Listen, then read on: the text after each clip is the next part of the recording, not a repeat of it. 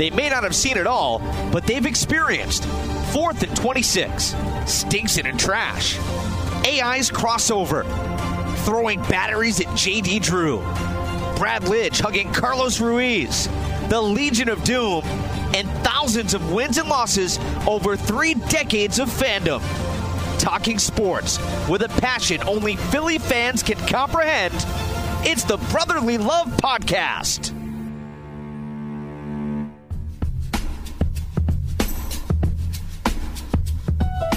Here are your hosts, Joe O'Donnell and John Mita.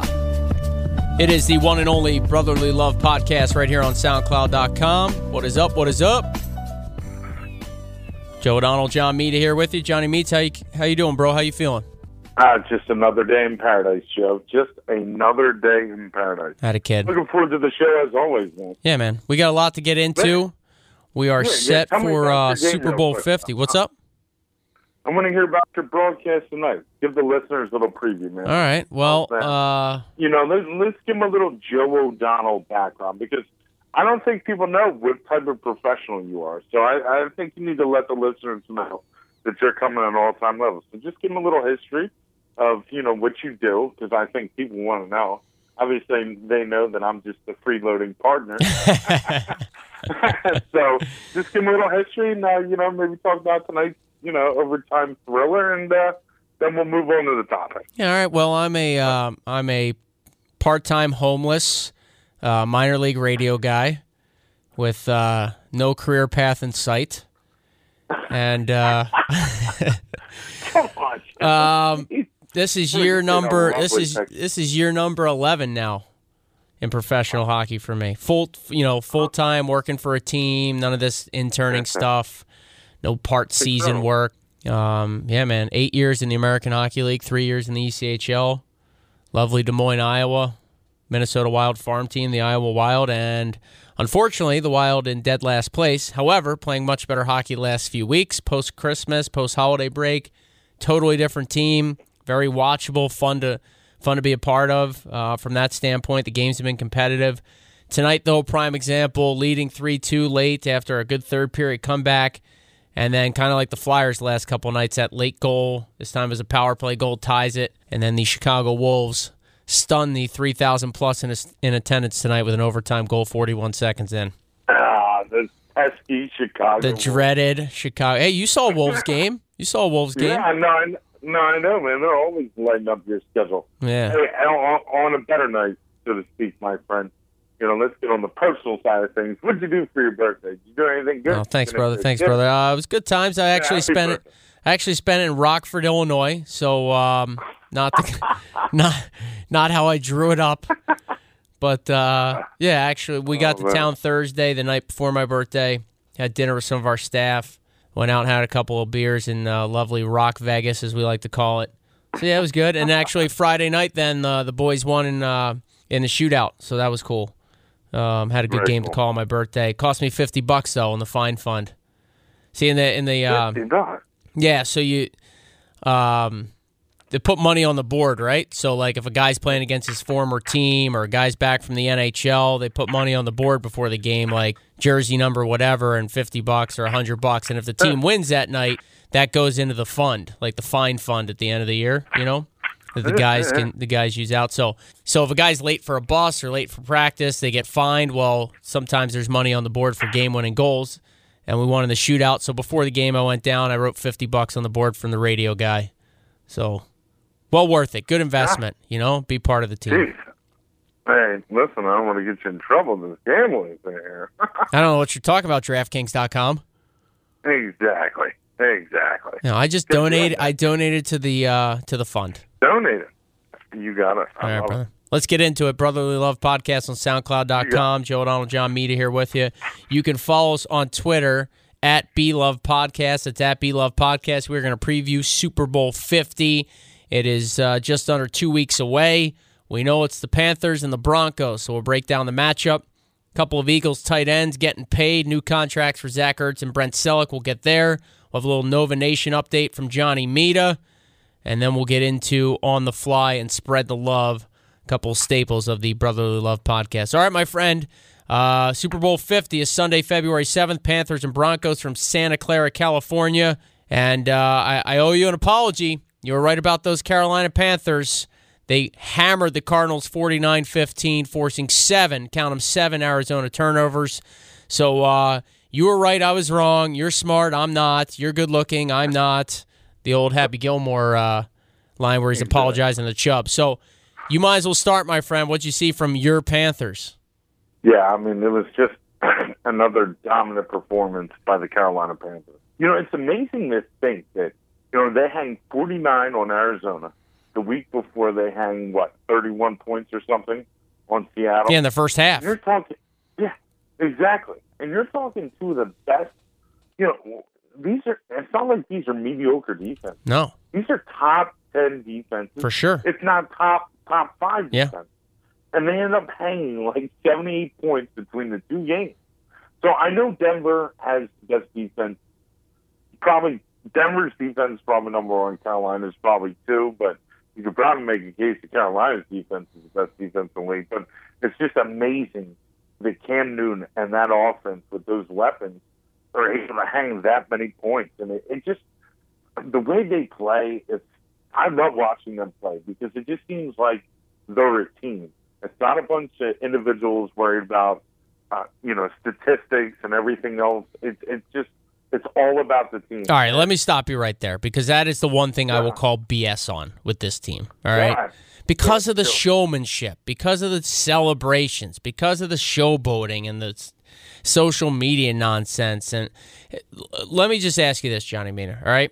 Let me ask you this. They're bringing the baseball bat out on the field. I mean, give me a break. So before they played the Giants that day, I just got to ask you this. Are you are you okay with the celebrations? With the they're up three touchdowns, four touchdowns in the NFC Championship game. They get a first down, and there's Cam with the big smile, dabbing and first down sign. Are you okay with that? If they're a team, they're fun to watch. I get it. Are you okay with that? Sometimes I think maybe the celebrations go a little overboard, but I love the fact that they have fun and they play hard for one another. All right. And I and, and I and if I think if you take that characteristic away from them, I just feel like they wouldn't be the same type of team. Right. I just think that's just part of their persona. Like they just like listen. And and bottom line is this come celebration.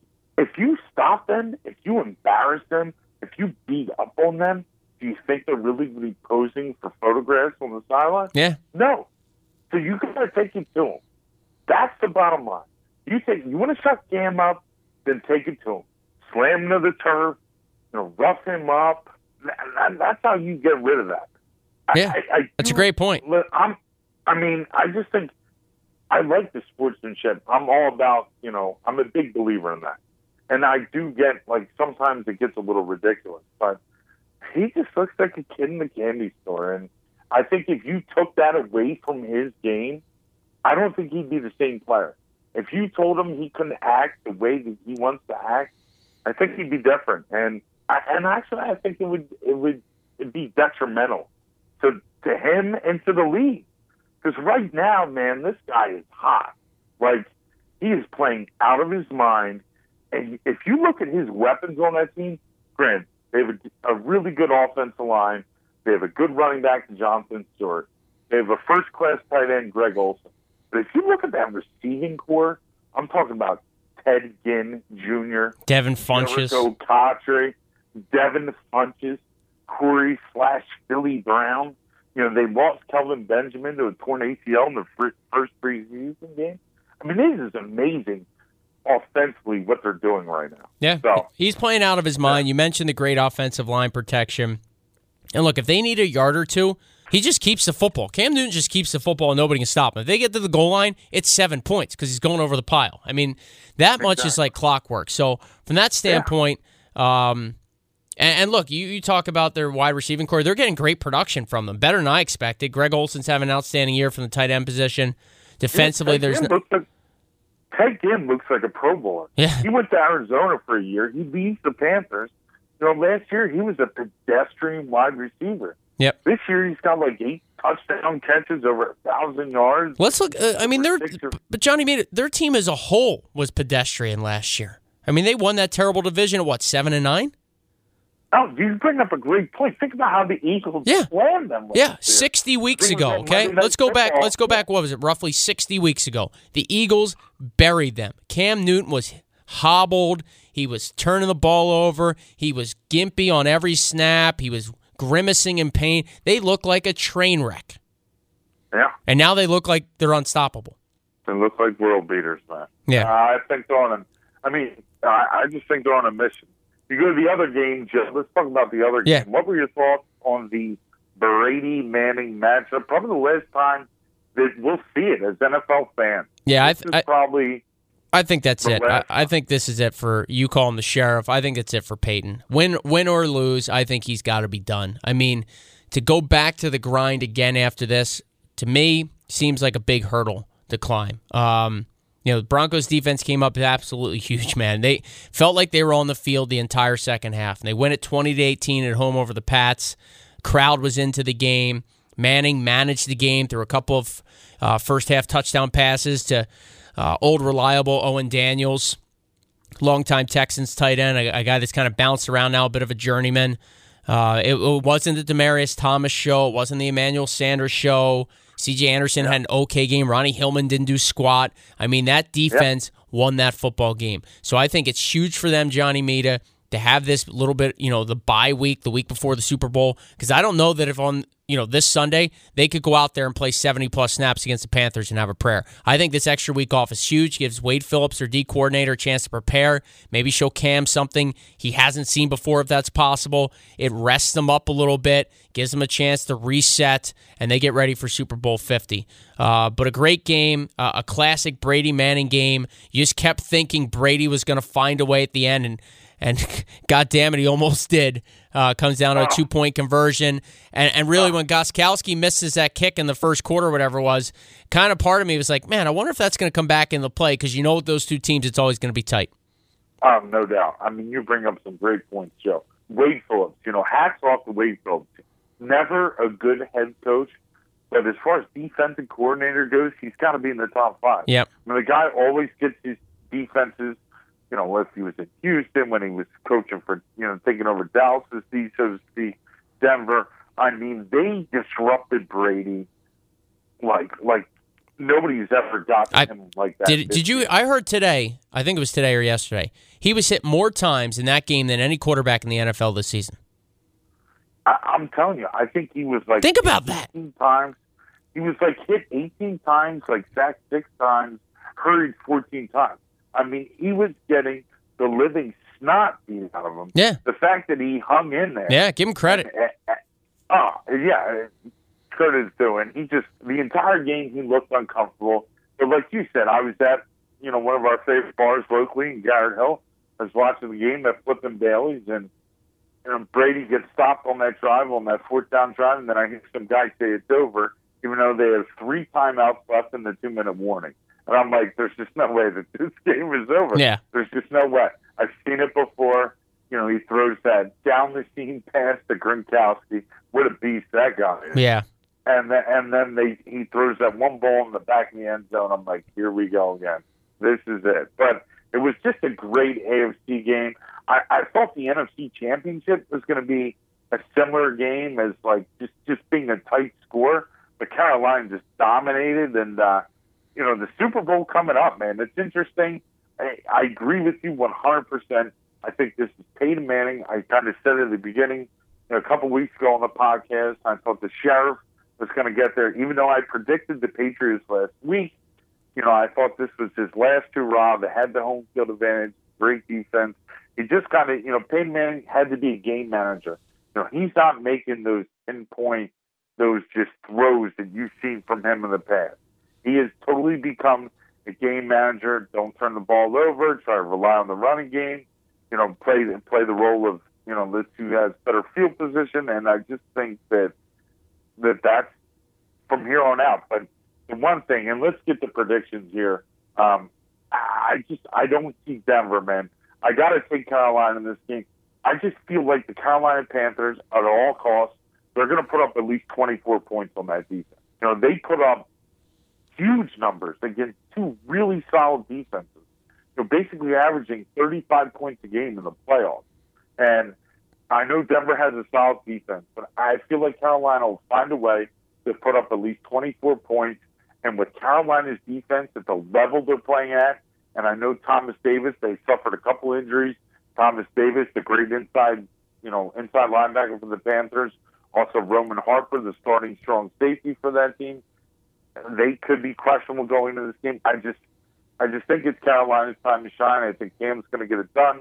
And uh, as as much as it'd be great to send Payne out on the Swan song, you know, been to four Super Bowls, win two.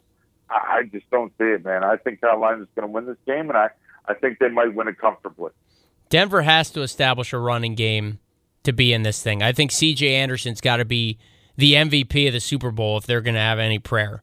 Um, Cardinals back David Johnson had some holes. He exploited them in the NFC Championship game. Now, granted, you can say the Panthers are you know playing back a little bit defensively because they don't want to get beat down the field when they had that big lead. But and, and, look, the Broncos talk about their wide receiving corps. They can put some pressure on Josh Norman and the rest of that Panther secondary. But is Manning going to have the time to get them the ball? Some of those deep plays. So I'm kind of with you here, Johnny Mita. Broncos defense is playing great football, but the Panthers are just rolling right now. Um, I'd be inclined to go with that storybook ending. You know, Manning rides off into the sunset a la John Elway. But really, I think the Panthers are playing the best football right now. I, you know, I'm tired of hating on them. I won't be rooting for them, but I'm tired of hating on them. Uh, their defense is good enough to keep the Broncos from running away with the game at any point. I really believe that. I don't think I don't think you'll see the Broncos come out and establish a two or three touchdown lead, and then you know the Panthers just can't come from behind. I, I, I Carolina's D is too good. You know, if this was a case of an all-world offense against an all-world defense like the Broncos and Seahawks a couple years back in the Super Bowl, I might say otherwise. But Carolina's D is legit. They'll keep themselves in this game even if the offense takes a while to get going. I'll take the Carolina Panthers to win the Super Bowl, topping the Broncos 34 24. Your Super Bowl MVP will be Ted Ginn Jr. He'll finish with 200 total yards, receiving, running, and returning, and at least one score. Wow. Love it. You broke it down hardcore. I like it for sure. All right, brother. Let's jump. My my, my prediction would be, yeah, I kind of see as Carolina 31 to 13. I really think that Carolina's team makes a statement, and Cam just keeps this thing rolling. All right, brother. Let's take a time out on the Brotherly Love podcast here on SoundCloud.com. We are back after this with a little Villanova Nova Nation update on the fly and spread the love here on SoundCloud.com.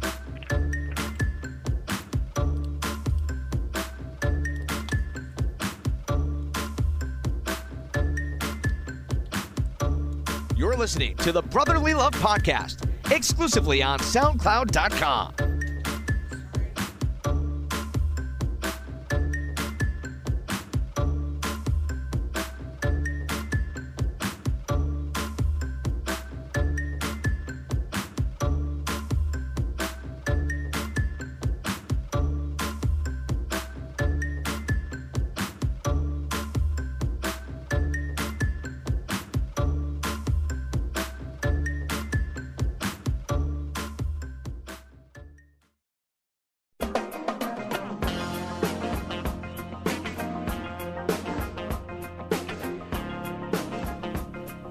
It is the Brotherly Love Podcast on SoundCloud.com.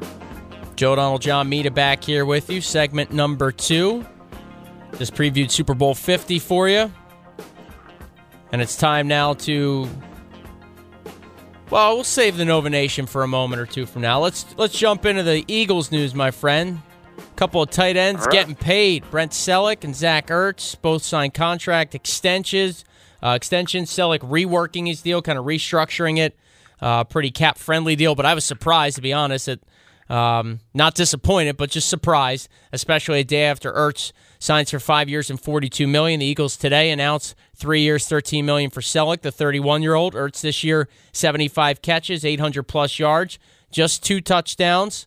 Um, I'd like to see him get in the end zone more for myself personally, of course. Uh, I just think that he's got that ability. Brent Celek, over 4,700 career yards, all with the Birds. It looks like he'll be a lifetime Eagle. Your thoughts on the signings, Johnny Mita? Yeah, I mean, I'm definitely a big fan of this signing due to the fact that you're, you know, you're locking up a young talent before you know, let's say if they didn't make this move right right now, so to speak, you could be looking at a higher price tag in the future. So five years, 42, and it kind of puts them in the top echelons of tight ends. I thought he had a great season, 75 receptions. You know, you pointed to it, 850 plus yards and two touchdowns. Sure, he needs to find the end zone more, and I think they need to do a better job uh, of making him more of a red zone threat. Um, you know, I was a fan of his. It seems like he has great work ethic. Uh, this off season, I kind of mentioned on a podcast probably months ago. Uh, you know, during training camp, uh, he spent some time with the great Tony Gonzalez. So this guy is definitely committed to working to his craft, and I, I like the fact that you know at the end of his press conference, he kind of gave a big heads up to the fans of Philadelphia, saying that there's nothing that he liked more to bring a Super Bowl trophy to the fans. And you know, when you hear that as a fan, you, you gotta love love that. You gotta respect that. Um, so I, I think he's got nothing but you know more of an upside. I thought it was a good deal for the Eagles. You know, like you said before, you know Brent Celek reworking his deal. This guy has been a great tight end for this franchise. You know, he's not the flashiest guy. He doesn't make you know the phenomenal catches, but the guy overall, he is just one of the most solid tight ends. You know, that he's just he's just so consistent. You know, he can do everything. He can block. He can catch the ball, and he's just been a great Eagle. So it's nice to see that they were able to find a way to rework his deal, make it a little more cap friendly, so we can address some other other needs in the off season. So I do like the fact that he'll probably end his you know career with the Eagles. There's also chatter and talk on this end, Joe, that you probably don't know about. But right now, the Eagles are in progress talks with Lane Johnson, kind of lock, locking him up more long term and also the great Fletcher Cox on the defensive line.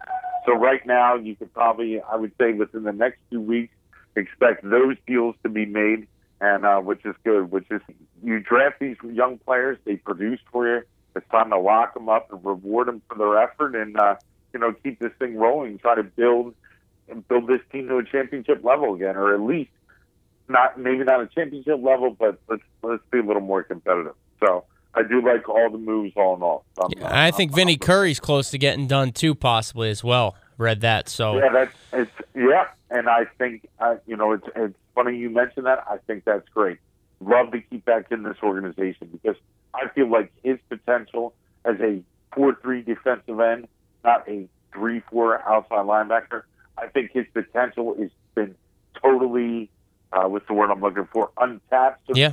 Yeah. I feel like he could be an absolute monster if, you know, the old adage, the old cliche term, if we put him in the right position. Yeah. If he gets put in the right position, I think he, he, he I, honest to God, I really do believe. I think the kid might have Pro Bowl talent. Yeah, he's got to put his hand in the ground and get after the passer.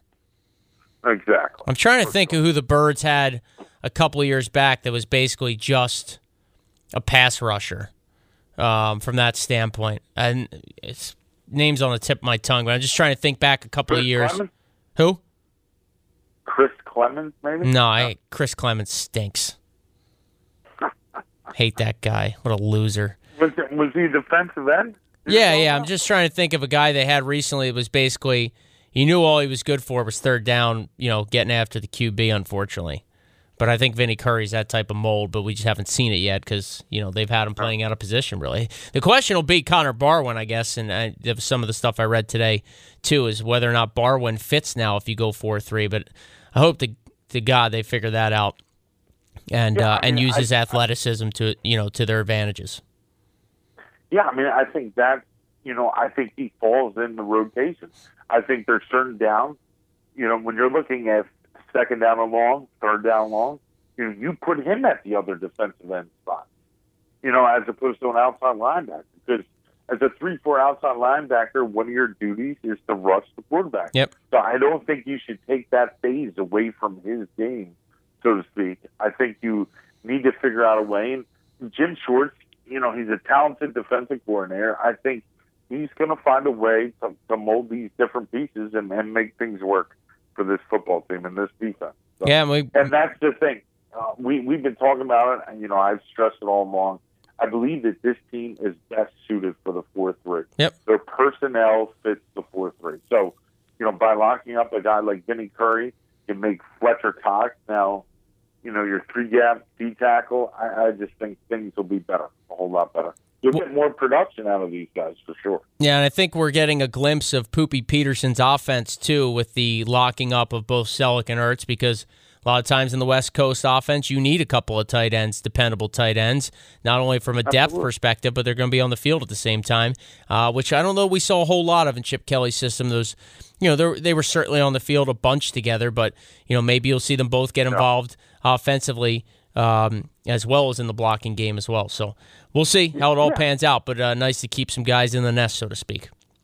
Yeah, and you still have Trey Burton, who's a you know been a solid solid special teams player for this team, and he's shown the talent to get down the field and catch some passes. Yep. So I think with those three guys in the fold, I think that's a position that you don't have to worry about this off season moving forward. You know, let's address some other needs.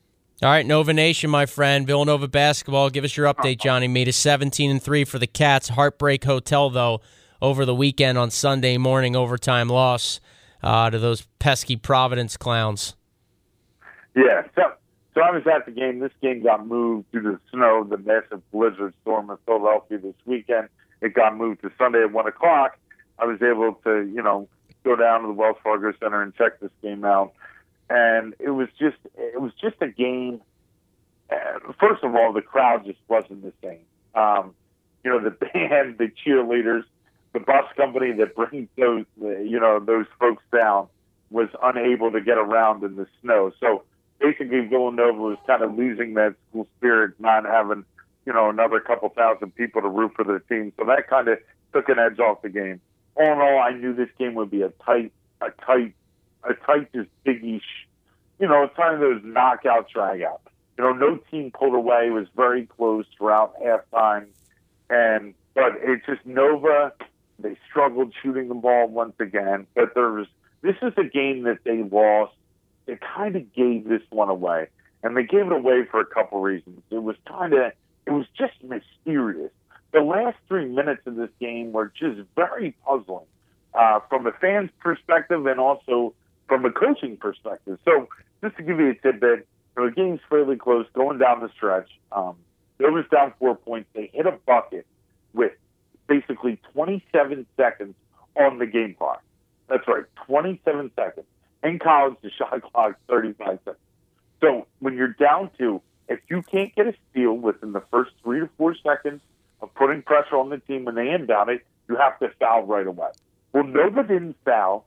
Four passes go down the court, tic tac toe style. They don't foul, and they basically waste 10 seconds. It was just so puzzling. And their inbound play, I love Jay Wright. I love the way he coaches. But their inbound plays, and I've been harping on this point for years, it drives me absolutely crazy. Nobody moves around. They don't stack it up. Nobody sets screens for one another. It's like, all right, I need to beat my man and try to get open. But the worst part about it is nobody moves towards the ball. It seems like everybody's heading in the opposite direction. And then the last bailout is, okay, we'll take our center he's going to post up, and then we'll throw a lob up. Well, then they do that. Turnover is caused, and then basically, you know, Providence did a good job. They they did a great job. One of their forwards, it was incredible. In overtime, this game went to overtime. Ryan Arcidiacono, Villanova was down three, you know, under 20 seconds. They they drew up a play. Ryan Arcidiacono, you know, ice water in his veins, drills a three with seven seconds to go. Then the great Providence point guard Kris Dunn comes down he takes a three at the buzzer. That misses. They go into overtime. But in overtime, kind of Providence kind of dominated the overtime session. They went five for six on field goal attempts. They ended up, and this basically, this was crazy because Villanova, this snapped a nine game winning streak for the Cats. It also snapped a 22 consecutive Big East game winning streak. So that was just their last loss. You know, Villanova, they're going to see better days. They're 17 and 3. We can't push the panic button here. And their losses, they're all good losses. And you and you hate that term. Is it really? What is a good loss? Well, you know they left. They lost to top-ranked Oklahoma. They lost to a really pesky, good Virginia squad, and now they lost to Providence. And these are all three teams that were in the top 15. So it wasn't that detrimental of a loss. But I just feel like in the end, I don't know if it was Jay Wright, it was his coaching, that he didn't tell his guys to foul right away. You know, after they made it a two point game with 27, or they just lapsed. But it was a lackadaisical effort. They didn't play their best ball, but you know, they, and they can right the ship this weekend. They play St. John's, who's not that very good this this Sunday at 12 o'clock, and they should be able to right the ship there. Chris Mullin will be in the house. Yeah, exactly.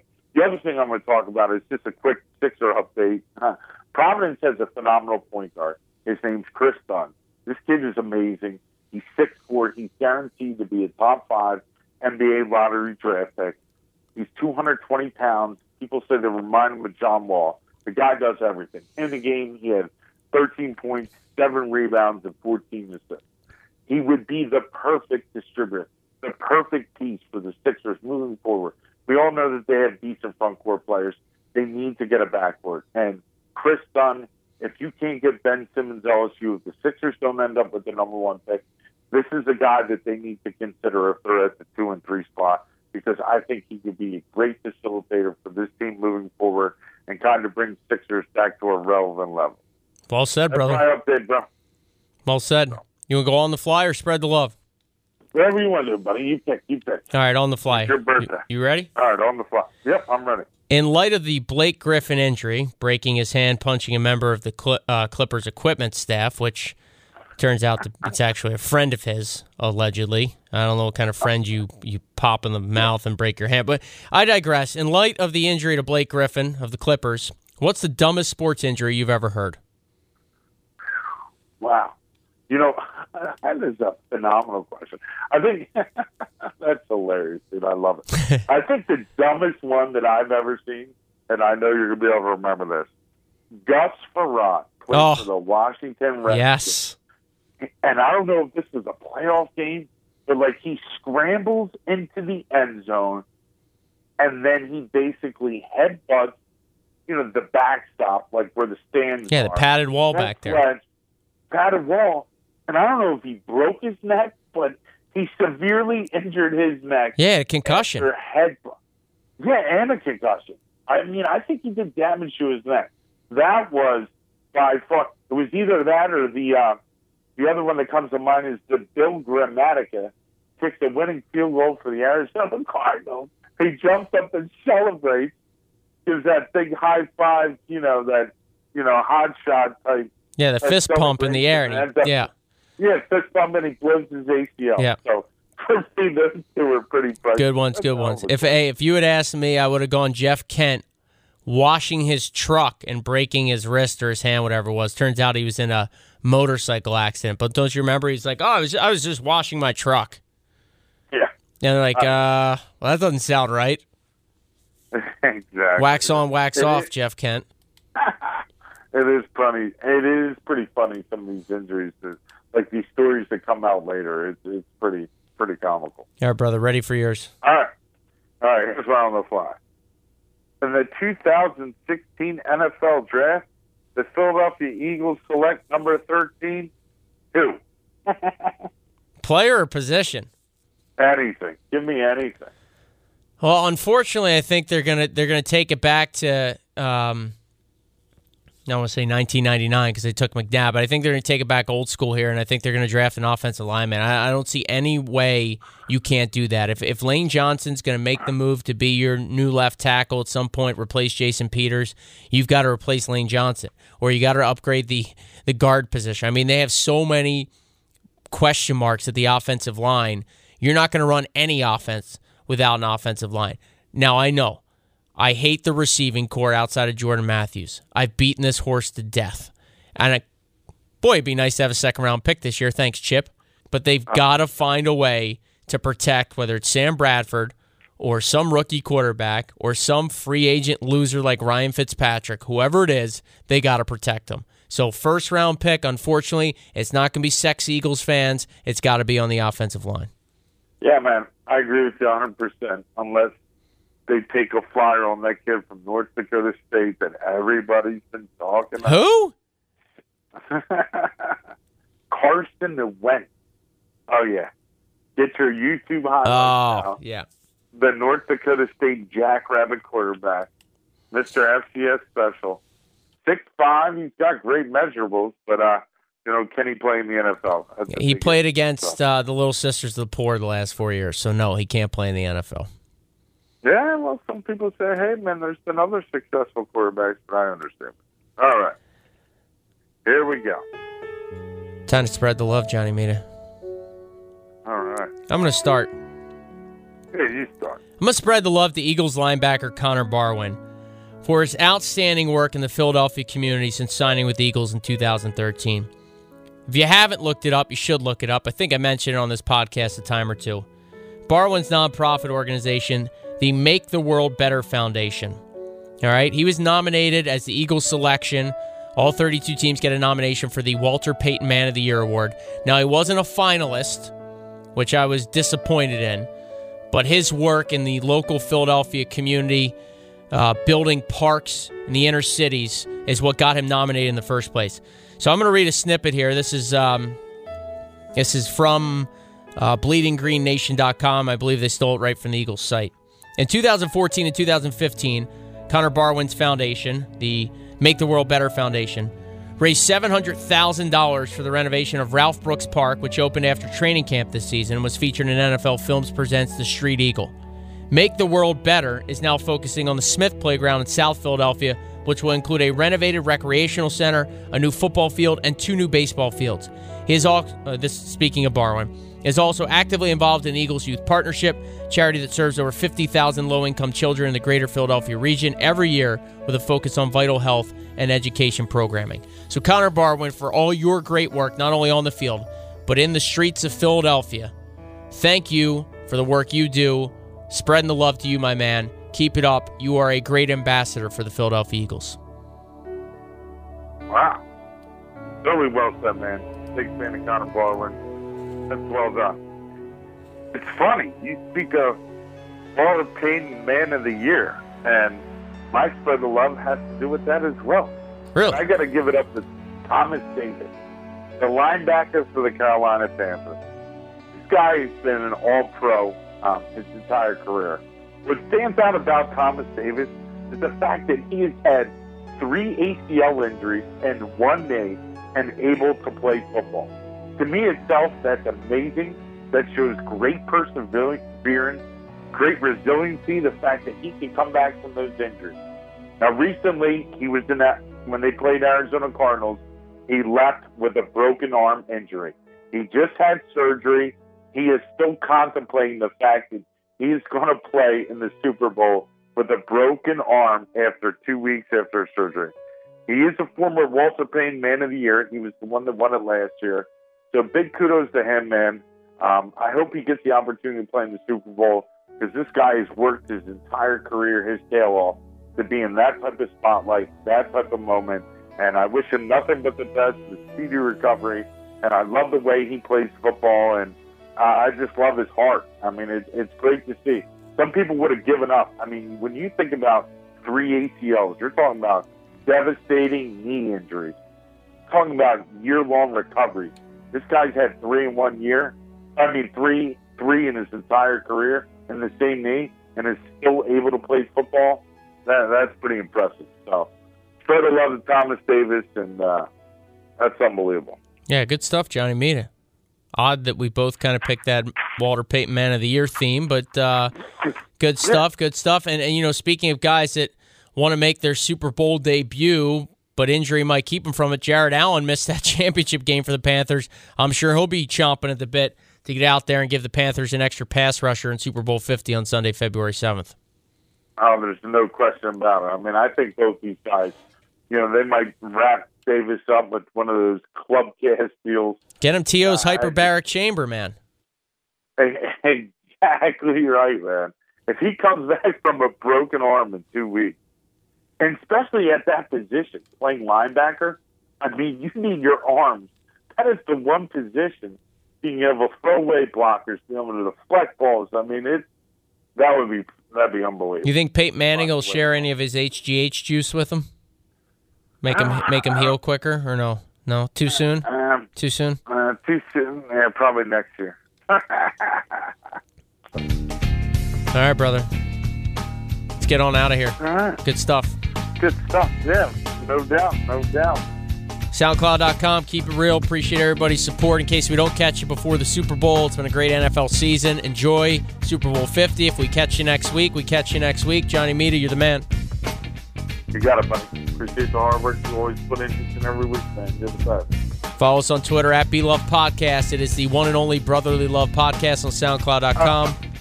And not to mention, we're also going to be having a Facebook page. Oh, yeah. We're creating it as we speak. Facebook So in the house. up- yeah, got to get to that next level of social media, and everybody is so accessible. So if you want to hit us up on Facebook page, we'll give you the details next week. Love it, love it. For Johnny Mita, I'm Joe O'Donnell. Sign off. We'll sit.